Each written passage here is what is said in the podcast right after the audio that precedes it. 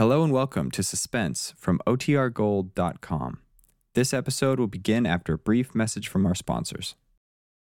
And now, another tale well calculated to keep you in suspense. The Green Lorelei, written for Suspense by George Bamber.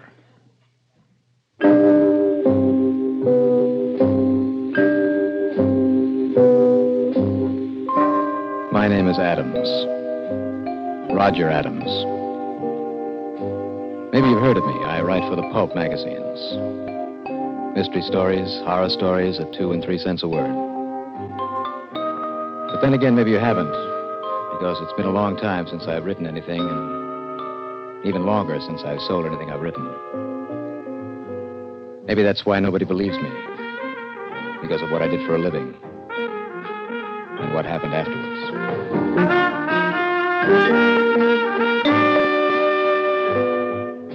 It all happened in Los Angeles, the place they call the City of the Angels. I was living in a broken-down apartment house that overlooked that cultural desert that is the city of Hollywood. It was late at night, one hot, smoggy August. I'd spent the whole day sitting, staring at a typewriter that sat staring back at me. I hadn't been able to write a word for days. Finally, I got fed up with it all, and I took fifty cents of my last two dollars.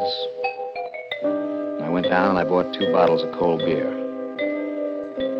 And on my way back up to my... Well, Mister Adams. Oh, Missus Snyder. I thought if I listened at my door long enough, I'd catch you sneaking up and downstairs. No, I wasn't sneaking. Well, I'd like to know what you call it, walking on the sides of the steps that way. Now, Missus Snyder, you have an extremely suspicious and unpleasant nature. When are you going to pay me the money you owe me? At the end of the week. You've been saying that more than a month now. Well, now, this time it's true.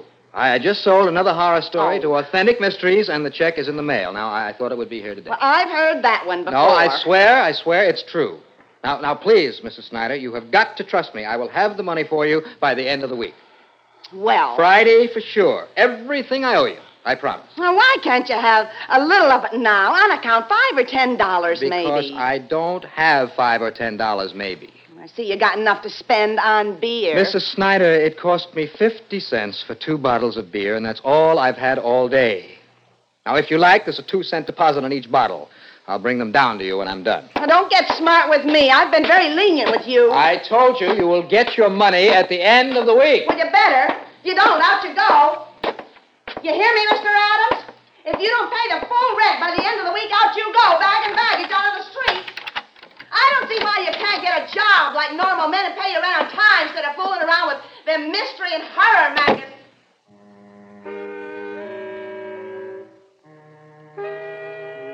I stood with my back to the door until I regained my self-control. The room was still the same, the rumpled bed, the sock hanging from the sink, the litter of papers on the floor. I went to the kitchen, rummaged around until I found a can opener. The beer tasted disappointingly warm as the night, and sour and bitter as the day. I went to the typewriter, but it was no good. The same sheet of paper I'd rolled into it five days ago sat staring up at me, blank, white, and unyielding. Finally, I turned off the light and I sat down in front of my window, staring out at the winking, blinking, happy lights of Hollywood, wondering what to do next. I was at the end of my rope. I was broke. At the end of the week, I'd be evicted for non-payment of rent. But worst of all, I couldn't write. Not a single idea came to my head. And then...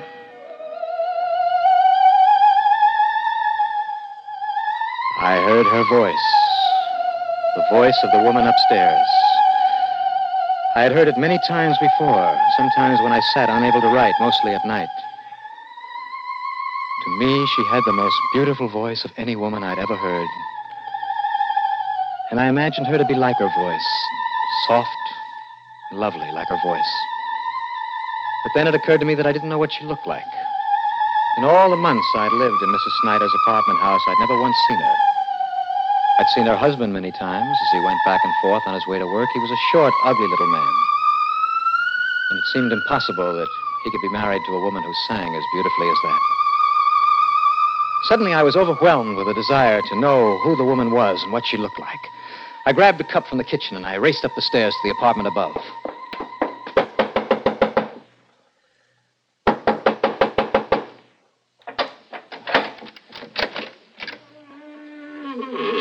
Yes? Hi there. I'm uh, Mister Adams from the apartment below. So? Well, I hate to bother you, but I was just sitting down to dinner when I discovered that I was fresh out of coffee. I wondered if I could borrow some from you. I don't drink coffee. Oh? Well, uh, how about tea? Just a couple of teaspoons full. I, I hate to eat a meal without something to drink, and I don't want to run down to the store and let my dinner get cold. Give me the cup.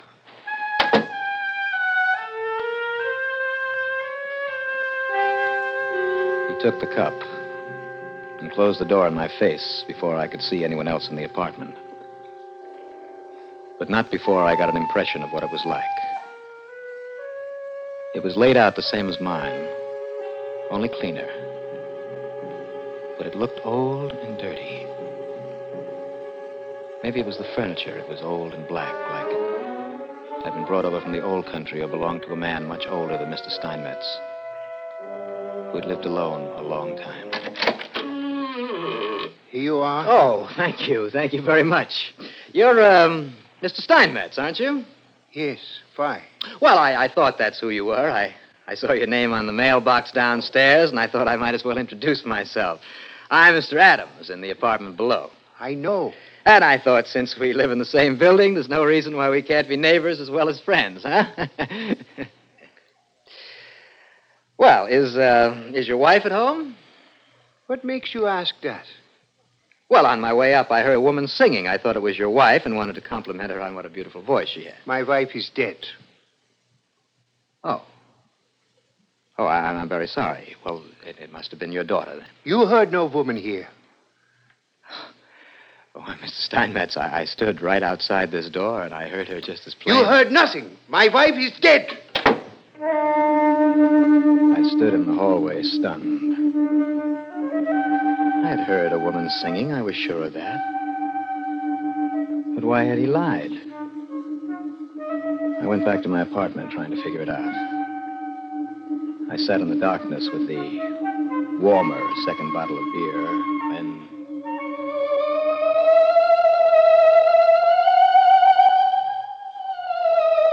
I heard her again, more clearly and distinctly than I'd ever heard her before. There was a woman up there. I was sure of that now. But who was she, and what was she doing there, and why had the old man lied? Tomorrow, when he went to work, I'd find out the answer to that.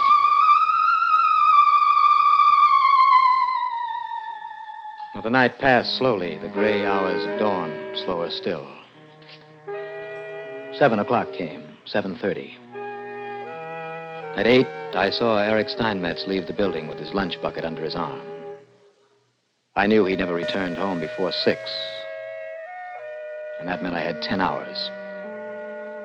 I wanted to rush upstairs right away, but I made myself wait until I was sure that she was there.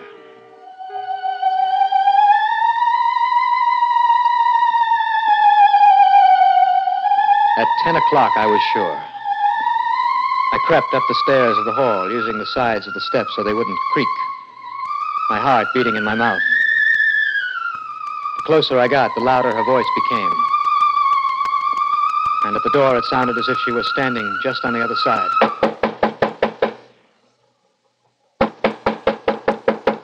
Hello, Missus Steinmetz.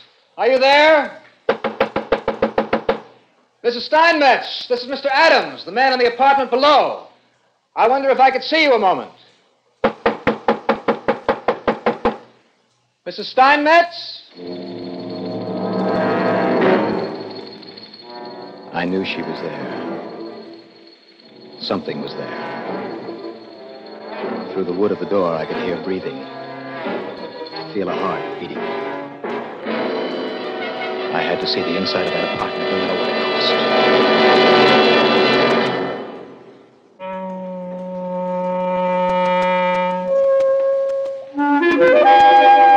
What do you mean you lost your key. I didn't lose it. I left it in my room, and I locked myself out, and I oh. wondered if I could borrow your master key. I can't let anybody have that. But I only wanted for a minute, just to open my door. Well, why can't you hang on to your own key? I told you it was an accident. It could happen to anybody. You're the worst one I got. You don't pay your rent, you lock yourself out. Now, look, please, please, Missus Snyder, let me have the key, hmm? Please. Now, I, I, I will run up, and I'll, I'll open the door, and I'll bring it right back. Oh. And I will have your rent for you at the end of the week. Well, okay. But you bring it right back down here. I'll be waiting right here. I'll be waiting until you do. I don't want any funny business in my apartment.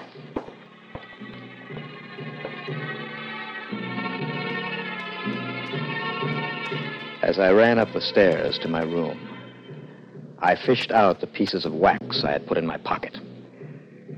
At the door, I squeezed them together over the key, hard. In my mystery stories, I had written about this method of obtaining keys hundreds of times. But I had never once done it myself, so I wanted to be sure I did it right. Well, what's taking you so long? I'll be right there. I pulled the two pieces of wax apart.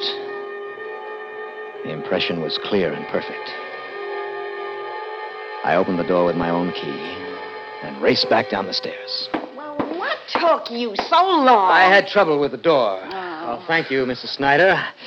Well, I've got to run. I'm late as it is. Well, when are you going to pay me that money that you owe me? Later, later.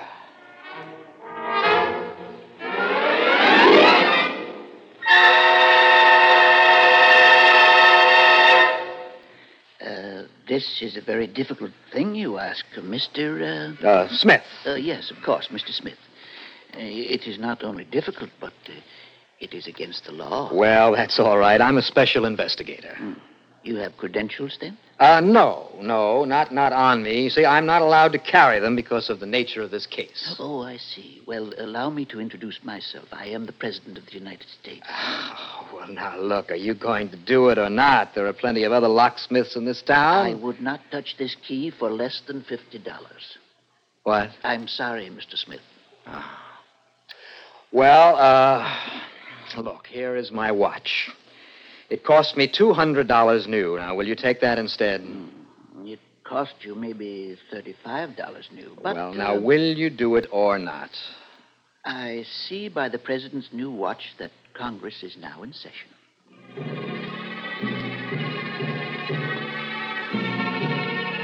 It was two o'clock by the time I stood outside her door again. That gave me four hours before Steinmetz came home. I knocked. Missus Steinmetz, are you home? I stood listening for a long time before I slipped one of my newly made keys in the door.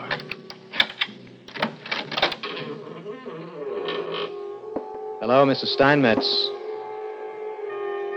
Are you home? There was no answer, so I stepped inside, closing the door after me. The apartment appeared the same as it had the day before. But somehow, it was emptier now. I crossed the worn, carpeted floor to the curtains covering the small kitchenette. Missus Steinmetz? I shoved the curtains aside.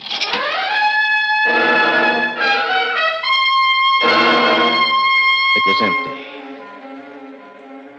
I turned in the thick, hot stillness of the afternoon apartment and started toward the bedroom door. Halfway there, I was stopped by something that caught my eye on the round table in the center of the living room. It was just a picture. At first glance, it looked like a picture of two people standing together, but as I looked at it closer, I realized it wasn't of people at all, but a close-up of two animals or reptiles that only looked like people. They didn't have any hair or ears, and the surface of their skin was scaled like a snake's. I was about to search around for more pictures when I realized she was singing again, and it was coming from the bedroom door. I ran across the room and I threw it open. The blinds were drawn in the hot, stuffy room, and in the darkness, a single candle burned. As my eyes adjusted to its light, I could make out a sleek bronze casket sitting at the other side of the room. Now, in my career as a writer of mystery horror stories, I've killed off about five hundred people and come across countless bodies, murdered in foul and devious ways, but never once has I been alone in a room with a closed casket or open one by myself. It took a great deal of courage to force myself across the room and even more to place my hands on the cool metal of the lid. And then with an effort, I raised it. It was empty. The candlelight played on the quilted white satin lining of an empty coffin. Missus Steinmetz? I know you're in here, Missus Steinmetz, and I intend to find you. I started going through the boxes and trunks and junk piled in the bedroom. I know she was in the apartment someplace. I could hear her voice. And dead or alive, I intended to find her. I went through the living room, the kitchen, overturning, pulling things apart. Then I was about to give up when I saw the closet door. I'd never noticed that before. I stumbled across the room to get to it, and then I tore it open. She was beautiful. She was easily the most beautiful girl who had ever lived. She had long yellow hair that tumbled over her shoulders in a golden cascade. A small red mouth and clear blue eyes. And as I stood there staring at them, I realized they had that half-dead, half-live, never dead, never having lived look that I'd seen on the faces of effigies in a wax museum. Cautiously, I reached out and pulled my fingernails down her cheek. What are you doing? What? Out! Out of my apartment! Out! I throw you out myself! Missus Steinmetz! Out and stay out! You come back and I call the police. He wasn't going to call the police. I was. But, officer, I saw it. The body was right here in this closet. Well, it isn't there now. But I saw it with my own eyes. Mister Adams, we've searched this whole apartment and haven't found anything that even faintly resembles a body. Well, how about the casket? He hasn't explained that yet. Yeah. Uh, Mister Steinmetz, how about that? Officer, I am old man. My wife died twenty years ago. I think I die too soon. I buy coffin. I not die, but I still have coffin. So I keep it here. There's no crime against that, is there? No, I I uh, guess there ain't. But how about this man? He he break into my house, tear up my goods. He is lying. The man is a maniac. His wife died, and he preserved her in wax somehow. I tell you, I saw her with my own eyes. All right, where's her body now? Well, I don't know. You can't support your charges without a corpus delicti. Oh, officer, he's crazy as a loon. He causes nothing but trouble. Now, wait, wait, wait. I, I, I dug my fingernail in the wax on her face. Some of it is still there, you see? Green wax, Mister Adams. Anybody could dig their fingernails in a green wax candle. Well, it wasn't green before. Oh, run him down to the station house. No, wait. I want no trouble. Just he don't bother me no more. That's all I care. He leave me alone. Let him go. Well, I can't very well hold him unless you're willing to press charges. Please, let him go. Just he don't bother me no more. All right. Come on, you. You can consider yourself a very lucky man to have. The officer took me down to my room. And I had to promise I wouldn't bother the old man anymore. And then I had to listen to Missus Snyder complain about the rent. Well, after they were gone, I lay down on the bed and I tried to sleep. But I couldn't. I watched the day darken outside my window into dusk, and then night. And with the night, she started singing again. But I pulled the pillow over my ears and I fought against her. I would have succeeded, too, if they hadn't started arguing. I'd never heard that before. In all the months I'd lived in the apartment house, I'd never heard the woman speak. I fought against it as long as I could. And then I crept out of my room and up the sides of the steps. As I stood outside the door, I could distinctly hear two voices, a man's and a woman's. It's all your fault. No. If you'd stayed in your place, this never would have happened. You were the one who wanted him up here. I never wanted any part of it. Why don't you let me go? No. Please don't hit me. Well, this was more than I could stand. I slipped the key out of my pocket and into the lock quietly. No, no. I, I've done what you wanted. Why don't you let me go? You'll never leave me. I threw the door open and ran into the room. What I saw made me so paralyzed with fear that all I could do was stand there and scream.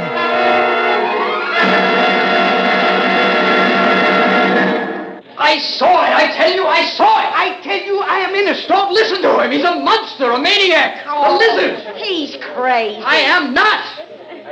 I tell you, I saw it with my own eyes. When I came into the room, there were two of them, monsters, lizards, whatever they are. And when they saw me, he changed himself into the form you now see. And she, she shrunk before my eyes into a little green snake that slithered under the couch. Ah, he's crazy. I told you that before. But I saw it. Get him out of here. Look, look under the couch. There's a little green snake. Take him to the hospital and the rest of you people clear out of here. Why does the man persecute me? He's lost his mind, Mister Steinmetz. I knew all along he was crazy. He never pays his rent. I can promise you he won't bother you anymore, Missus Steinmetz. We'll take him down and have him committed. If you like, you can come down tomorrow and sign a complaint. No, no, no. Just so he don't bother me anymore. Well, he won't bother you anymore. I can promise you that. Good night, Missus Steinmetz. Good night. Good night. Are they all gone? Yes, they're gone. You can come out now, dear. It's too bad they unbalance so easily. Yes, it is. It's because they only have the five senses to rely on. Keep changing the impressions their senses get, and they go mad. It's not their fault. They're inferiorly made.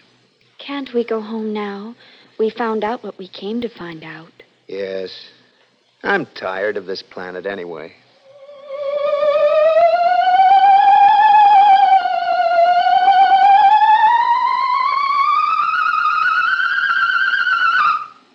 Suspense.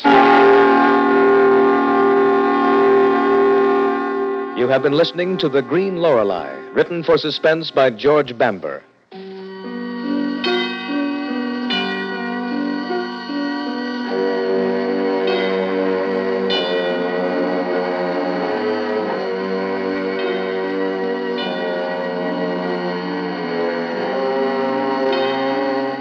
Heard in tonight's story was Bob Reddick as Roger Adams. Also included in the cast were Elizabeth Lawrence, John Gibson, Bill Smith, Herb Duncan, Ellen McRae. Another tale well calculated to keep you in suspense.